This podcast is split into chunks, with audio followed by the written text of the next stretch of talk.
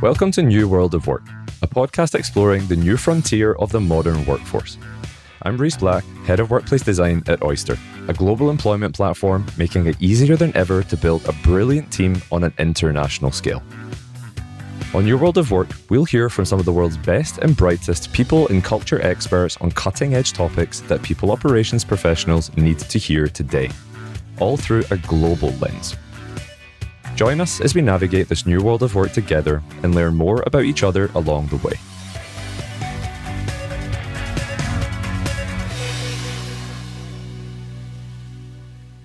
Thank you so much for tuning in and supporting the podcast.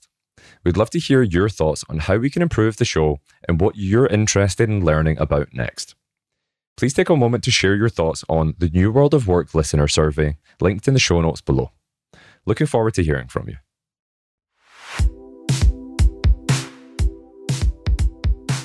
Welcome back to a brand new season of New World of Work. We're really excited to continue our deep dive into the current challenges, opportunities, and innovations we're seeing in the global workforce. Today, to kick off the new season, we'll be discussing a topic that's highly pertinent to the working world today, regardless of whether you're a CEO or an entry level employee, and that's workplace well being. The pandemic has made us all uniquely aware of just how precious our health, happiness, and personal relationships are, which is why many business leaders are now making more of an effort to prioritize the well being of their teams. To find out more about what's new in the world of workplace well being, I'm sitting down with Sylvia Moll, a thought leader in talent assessment, an industrial and organizational psychologist, and the head of the Skills Evaluation Lab and assessment research lead at CodeSignal. Sylvia shares plenty of actionable tips for people operations leaders hoping to champion employee well-being in their workplace. So I hope you'll walk away from this episode with some new ideas and strategies you can put into place in your own organization. Enjoy the episode. My name's Sylvia Moll, and my career so far has been focused in the talent assessment space. So, specifically within that, I've been on the vendor side of pre hire assessments, both behavioral and technical assessments that are used in selection processes to hire employees. So I've worked with clients on consulting on the implementation of the assessments in their selection systems. And I've also worked on the research side to help develop the assessments as well as validate them to make sure that they're following scientific best practices and are legally compliant. So, could you maybe give a little bit of background on what the industrial organization psychology is?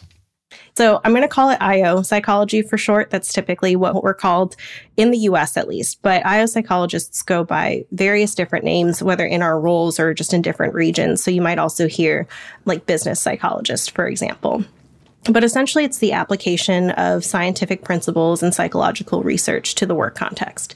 And the field of IO psychology consists of both researchers and practitioners who are trying to produce and apply evidence based research that can improve workplace processes and experiences for both the organization as well as the employees themselves.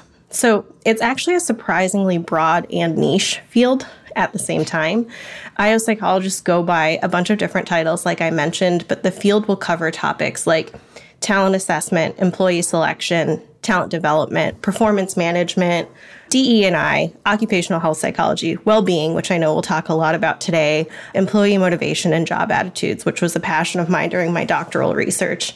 And I could keep going, but I feel like that's a sufficient list for now. So I guess let's talk a little bit about CodeSignal. Can you tell us about your role there? Absolutely. So I lead a team of IO psychologists at CodeSignal, and we play two main roles there. So, one, we partner closely with engineers on the development of what we call our skills evaluation frameworks, which is our solution for consistent and scalable assessment and interview questions. So, we design the processes and conduct the validation studies to ensure that our frameworks are scientifically valid and legally compliant for our customers to use. The second role that IO psychologists play at CodeSignal is to partner with our customers on the implementation of these frameworks and on CodeSignal solutions within their own hiring processes. So we might partner to conduct things like a job analysis or custom validation studies, and those help us ensure that our customers are leveraging our solutions in the most fair and effective ways for their specific candidate pool. But overall, CodeSignal is is an end-to-end talent assessment and interview platform that is going to help the recruiting and hiring space specifically with technical roles right now. So I, I guess following on from that, what would you say is your overarching career mission with the work that you do?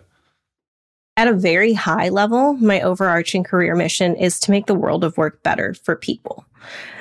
If I were to break that down right now at CodeSignal, I'm focused on making hiring for technical roles more fair for candidates and more scalable and consistent for employers. That's a fantastic summary. I love that. What would you say are some of the biggest challenges that people ops leaders face today when it comes to talent assessment and, and workplace wellness?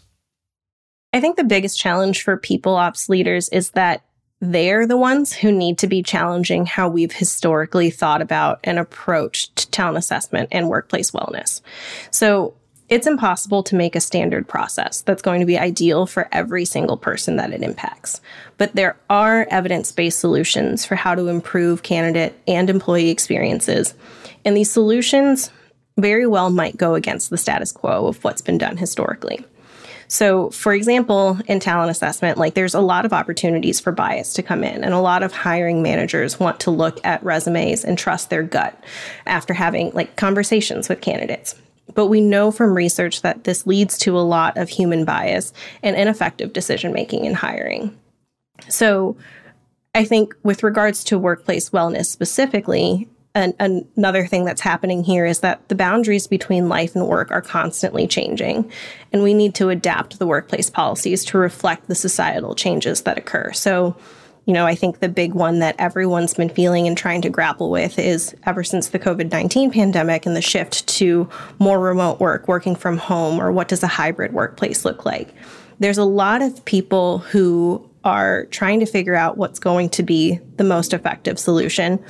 And it's going to be different for different companies, and people are going to have different preferences there.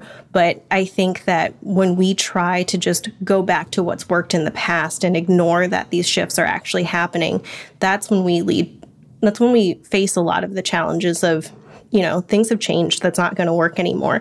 So it's figuring out what's next and it's being that the forefront of figuring out what it's going to look like in the future.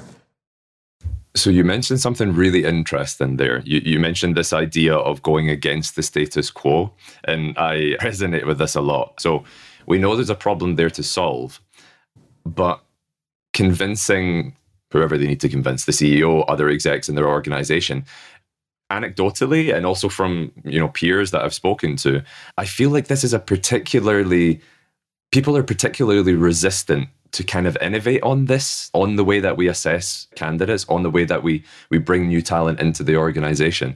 Why do you think is it is it is it viewed as particularly risky to try and push the boat out and and do talent assessment in a different way? Why do you think this is one thing that is sort of met with resistance or or apprehension about changing? I think it's it's a lot of things. I think partially it can happen if if candidates don't know why they're being assessed a certain way. And so the candidate experience can hurt too if they're being asked to take an assessment that's different from what they're expecting. If it's surprising to candidates, they might not react well or if it's not clear on like why they're being asked certain questions. I think the other aspect of it is that it's a highly regulated space and it's a litigious space in, in terms of pre-hire assessments. And though I think all of the regulations are well intended, they also come from some belief systems that can it can lead to outcomes that aren't intended. So, for example, I know that there's new regulation in the US that's focused on automated decision making. And so we're putting new regulations on technology because, and it's fair, like we, a lot of people don't understand what's happening behind the scenes on this technology. We want to make sure that it's fair. And so we are putting regulations down to make sure that it's not introducing any bias. That's very easy to do with an algorithm, with technology, where you can look at the input, you can look at the output. But the thing is, the alternative to that is this biased human decision making that we know about. And the issue is that we're not holding that to the same standard necessarily. So I think oftentimes it's easier to do interviews, to do human decision making because it's harder to track in terms of that that confirming whether or not that bias was introduced. But we know that that that human bias exists there. So I think it is also weighing like more of the unknown with technology with new assessments compared to the comfortable interviews to seeing people face to face. And I think the other aspect there is that it does feel more natural to get to meet with somebody, get to see them in person for both the interviewer and the candidate to feel like they understand why a decision was made. But I think that what we're missing there is that there's a lot of the internal processing and decision making that humans are involved in that we're not tracking as well as we can with these assessments. Yeah. It's a it's a funny paradox in that way, right? We're almost trying to protect ourselves from ourselves, you know. Even though we're, we're, we're kind of putting fairly unnatural barriers in front of ourselves, we know that that will ultimately or should ultimately result in better outcomes because we we're humans and we have biases and, and these things lead to unintended outcomes. So I, I, guess then coming back on to focus a little bit more on, on IO psychology. So I'm always trying to think about the, the person that's listening to this podcast. For that person that's listening, how how can a people leader apply in a practical way IO psychology to their day-to-day role? Specifically also when it comes to employee well-being in a distributed or, or remote company that you know has people all around the world, different time zones working asynchronously. Have you got any tips on how to put that into practice for them? Yeah, I think this is a difficult question to answer in some ways because at its core, IO psychology is really just about systematically applying scientific research and evidence based solutions to business practices. So there are a lot of different fields within IO psychology that you could draw from depending on what your focus is on right now as the people ops leader. Um, but specifically, with regards to supporting remote and distributed or asynchronous teams in terms of like their well-being and how and how they're performing their roles. I would lean on my area of expertise a little bit more and say that you can conduct like a job analysis or a needs analysis which is essentially just a way to better understand what are the job requirements what are the skills and knowledge areas that are required to perform the job and I think that's particularly important right now because we need to understand how these roles are changing, especially if they used to be in person and they've now shifted to a more virtual format. And then I think an, another aspect of applying IO psychology to support teams is to give all employees a voice with regards to how they want to be supported. And you can do this via like job attitudes or engagement surveys or even focus groups and, and hearing from your employees directly. But making sure that if you are opening up this opportunity for employees to weigh in, that you have to act on the feedback. So I know that a lot of companies might do these engagement surveys or attitude surveys to get a pulse of how their organization is feeling. But when there are constructive criticisms or negative feedback, if those aren't addressed, then I think it, it can make your employees feel much more frustrated. So it's partially giving them a voice and then acting on it. And then I think finally, develop processes and procedures to ensure that everyone's getting the resources and support they need to perform the job well from their own location. So I think all of us over the last few years will have realized that employee well-being is very, very important and is becoming increasingly important, not just for corporations or to you know the businesses that people work within, but the large scale societal effects that that can have. And you know, I think everybody knows uh, what we're referring to in that regard. Why do you still think that so many people are missing the mark when it comes to supporting their teams in this way? For me, I think that at the end of the day, it's because most leaders still report to someone else. So they themselves are employees that may or may not be well supported. And most likely, this is going to require more of an overhaul or a rethinking of how we fit well being into culture or workplace, like organizations as a whole, as opposed to it being a leader's responsibility to support that well being. Because again, leaders being employees themselves, they're also held to performance standards, right? And like most likely, their performance standards don't include how well they're supporting their employees' well being. So I think that this is partially because for a very long time, people have seen work as very transactional in, in nature. So you are paid for a, a specific output that you can produce. And I do want to acknowledge my own privilege here in that, like, salaried office positions might be more comfortable. We might be able to have this flexibility of talking about more well being and how we can address this. But there are still a lot of hourly and manual jobs that are more transactional in nature. And I think a lot of how society's idea of work started really originates from these types of jobs. But not all jobs have to be set up that way. And so when we think about these corporate environments that are really trying to address well being more, it's important to think about what you actually care about in terms of the outcomes instead of how you regulate people and how you regulate their hours, like we used to think about. So, for example, for your job, what's more important, the hours that you put in or the ideas and the outcomes that you produce? And I think that we have to give employees more freedom and control over their own time instead of holding them accountable for how long they work. We want to hold them accountable for the for the impact that they can have in the organization, right?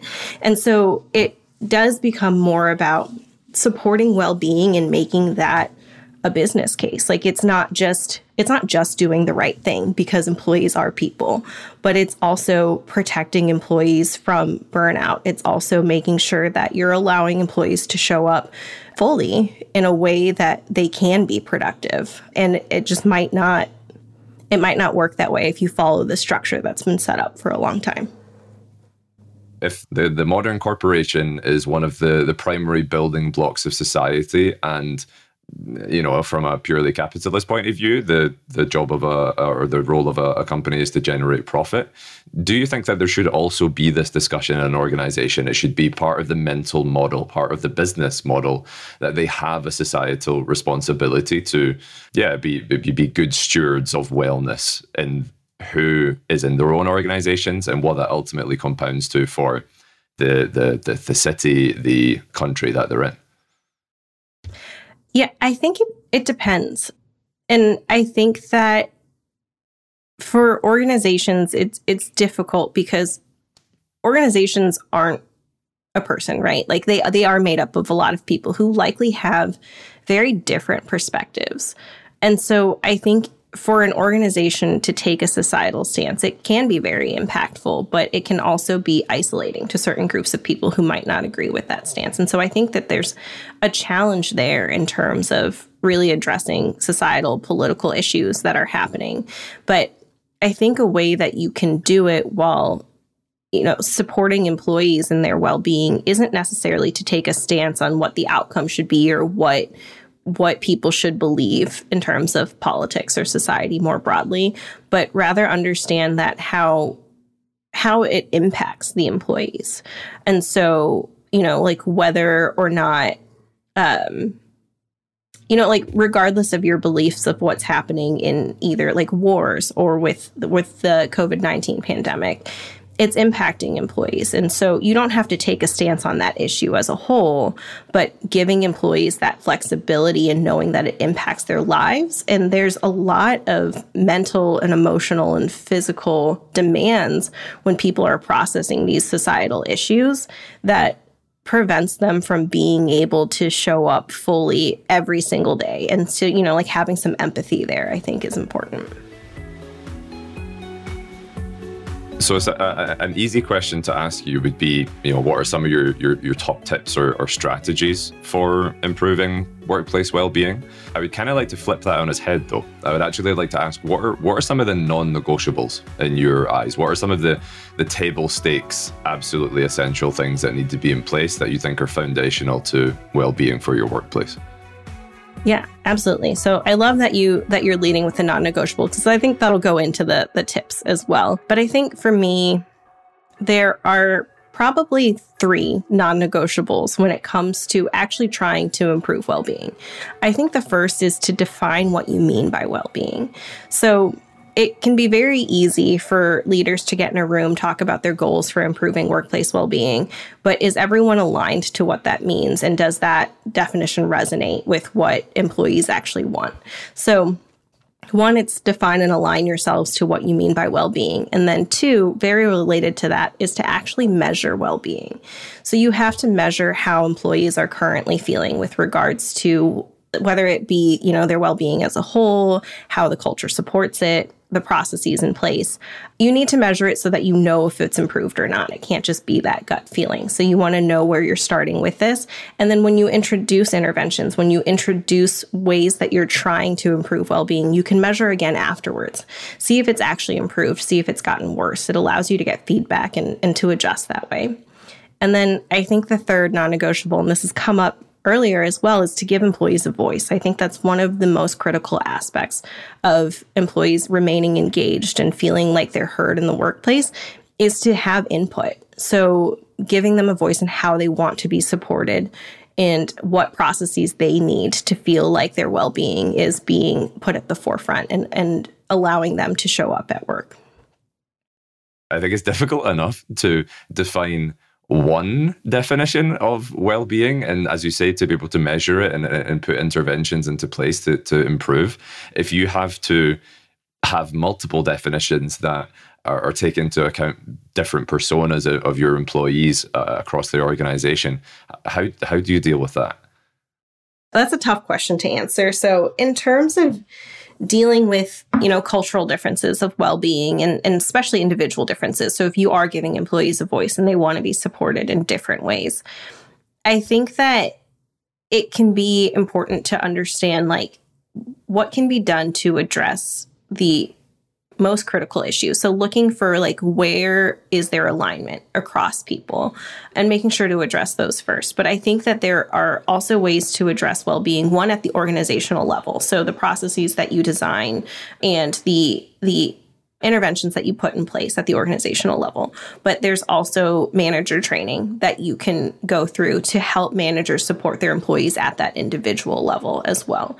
So I think in terms of your question about like well-being looking different depending on the culture. I think there are aspects of it that are still shared. So, you know, like the hours a week that you work in terms or like that are expected, that might be an aspect of well being that varies drastically across cultures. But at the root of it, we're still talking about enabling that work life balance. So, like, what does that look like that is shared? Across cultures. And so the metrics themselves might shift, but I think that there are concepts that we can identify that can be a little more global as well.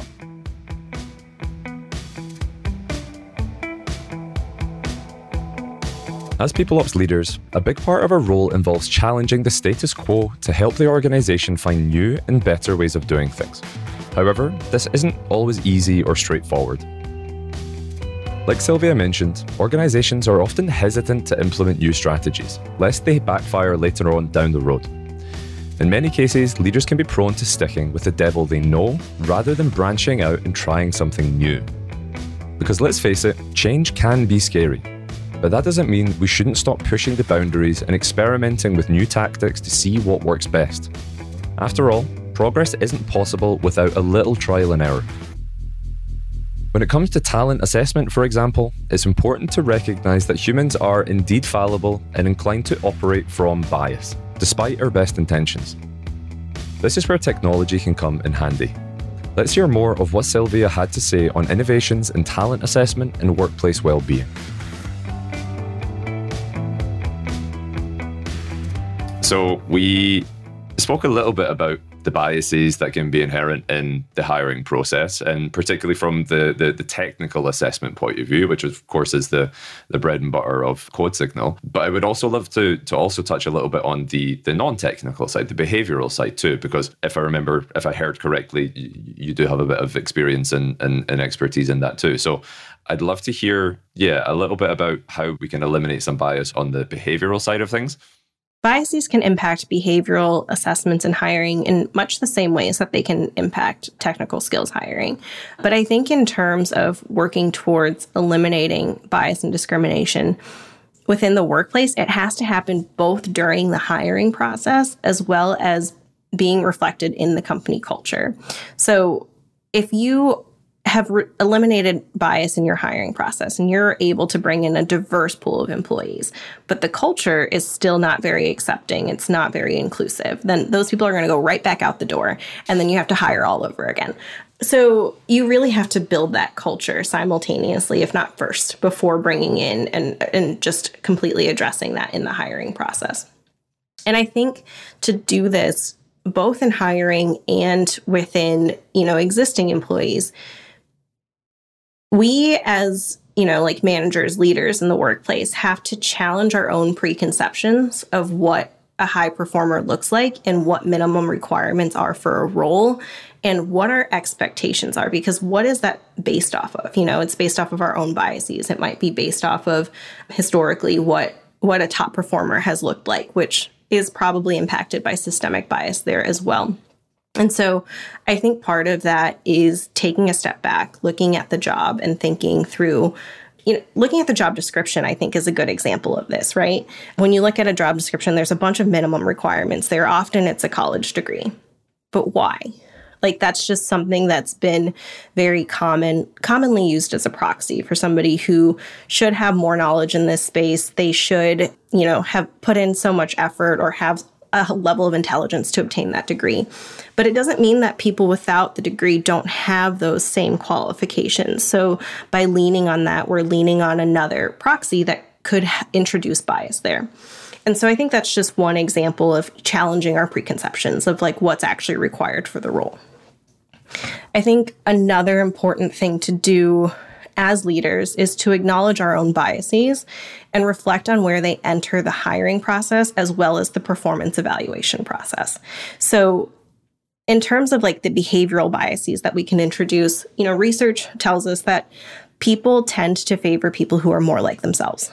So if you are talking to somebody during an interview and you can relate because of a previous experience or somebody that you both know, then you might ask them easier questions or your demeanor might just make them more comfortable and that's introducing bias there.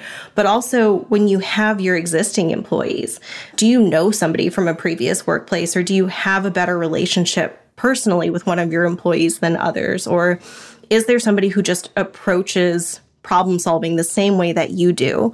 And so, like, that can also lead to biases. So, when you do performance evaluations as well, taking a step back and thinking through what are you actually evaluating here? What of, what of your own biases are you introducing to this process? And how can we build structure and more consistency around hiring plans or performance evaluation tools that can help us prevent and reduce this bias? So let's bring it back onto this well being topic. We know that lack of motivation is often a major issue for employees and it can really impact a company's productivity and its and its overall output. What are some of your tips for increasing employee morale and motivation or increasing your own sense of purpose of or motivation?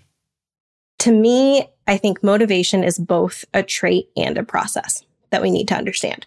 So individuals come in with their own initial levels of motivation or what drives them. And then there are also processes you can put in place within an organization to motivate your employees. So, my own personal research has focused a lot on the motivational traits aspect and where that comes from. I think a lot of motivational traits requires an understanding of psychological needs, but it boils down to typically three different needs. So there's autonomy or power, so having a sense of control.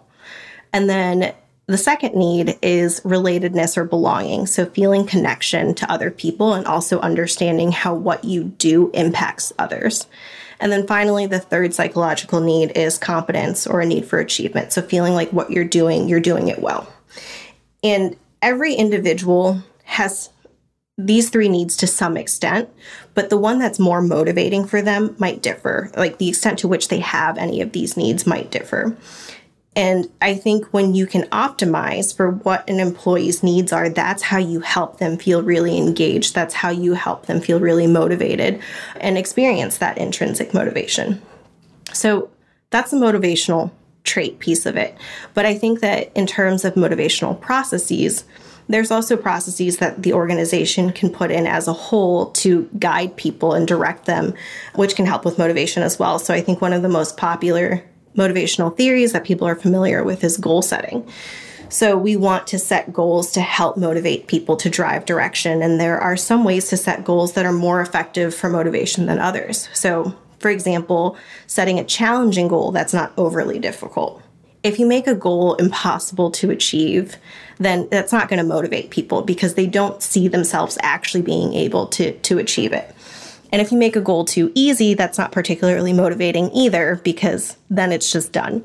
So having the appropriate difficulty level, having the appropriate level of specificity in the goal. So people actually understand, you know, what what you're wanting from this goal and, and how to work towards it. I think that's important. And then it's also helping people, it's tying these together, like thinking about how this goal setting process can tie to motivational traits. You can really hit that need for relatedness or that need for belonging by helping people understand how their own contributions are impacting these overarching company goals. You can also help them experience that need for achievement or that need for competence by tracking progress towards their own goals, towards the company goals, and showing where their contributions have impacted that. And then I think that going back to that need for autonomy or that need for power or control, giving them some flexibility in terms of how they get there. So allowing employees to make mistakes and grow from them if it's not derailing from this overall tra- overall trajectory of the goals that are set in place. So when you think about motivational traits, it's what drives you as a person and how can that be encouraged in the workplace? Whereas extrinsic motivation is almost something separate. It's like, how can we put reward systems in place to motivate people? But at the end of the day, we work to have an income to support our families, to support our lives. And so I think that that, that intrinsic motivation becomes an assumption of the workplace. But there are different levers that you can pull in terms of what are these external motivators. So, how are you rewarding people? That can be benefits programs, but it can also just be like acknowledgments like are you acknowledging high performers and and highlighting what is expected so I think that it's not necessarily an either or. I think people can be very intrinsically motivated in their role as well as expect and, and be motivated by these extrinsic or external motivators. I want to talk a little bit about what's next for you and CodeSignal. What's next for me personally is is parenthood. That's coming up in a couple months for me. So that's I think going to flip my world upside down and and make me reflect on navigating my own personal world of work and how that's changing. But what's next for me and CodeSignal is just continued growth. So I think CodeSignal is already building something really great. And the plan is to scale our solutions and our products so that we can make more frameworks, we can make um, more realistic simulations for technical roles, you know, across different industries for just more types of technical roles. And ultimately making talent more accessible and making hiring more fair for employers and candidates. So the, the, the last question here is the question that we ask everyone that, that comes on New World of Work. What is the best mistake you've ever made and why? I've heard you ask this question and I've, and I've thought about it a little bit. I think the best mistake that I've made is the way that I used to approach presentations when I was in graduate school. So, the way that I used to think about what it meant to present information is I have to be really accurate and I have to provide context and I have to be detailed and I need to cut to the point. Like, I need to tell people what they need to know. I got a lot of critical feedback in graduate school, especially very early on, about how boring I was when I delivered this information. And so I think I learned from there that no matter how insightful you are or how correct you are in the information that you're sharing, if nobody wants to listen to you, it doesn't matter. And that really helped me grow thinking about my communication style. And so I think that within graduate school, it became not only a focus of acquiring the knowledge and the skill sets, but also challenging myself for every presentation that I gave to try to make it a little more engaging, to make it better. And I think that's really impacted and defined my career trajectory. So I've done a lot of consulting, I've worked with a lot of major organizations, and I don't think I would have had the confidence to do that. And I don't think that I would have been able to engage like executive level stakeholders had I not gotten this feedback early on. I think that's maybe one of my favorite answers I've ever had to that question. Thank you so much. That was that was fantastic. I hope it was enjoyable for you too. Yeah, it was great. I really enjoyed the conversation and the topic. So thank you for having me. Not at all. My pleasure.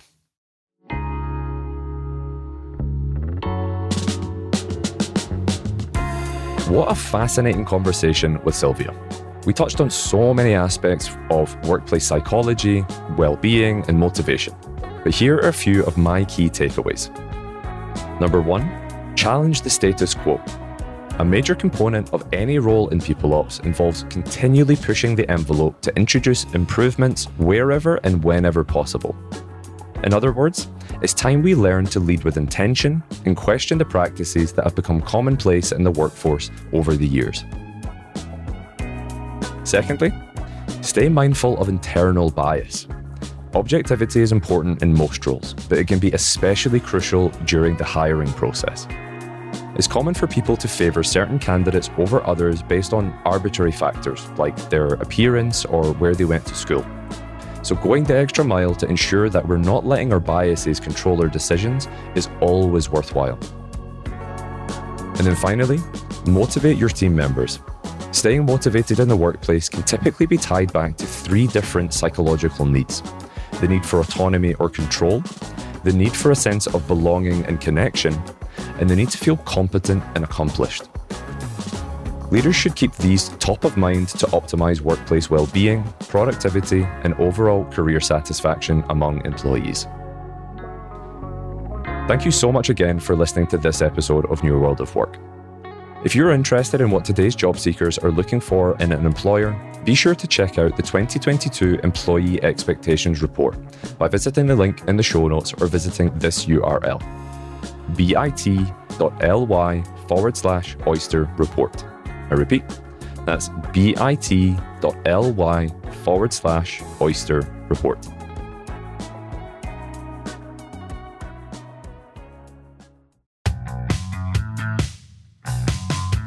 Thank you for listening to New World of Work, the podcast exploring the new frontier of the modern workforce through an international lens. We hope this episode served to expand your horizons and open your mind to a new perspective. Be sure to subscribe, rate, and review the podcast so that we can reach more listeners. I'm your host, Reese Black. See you next time.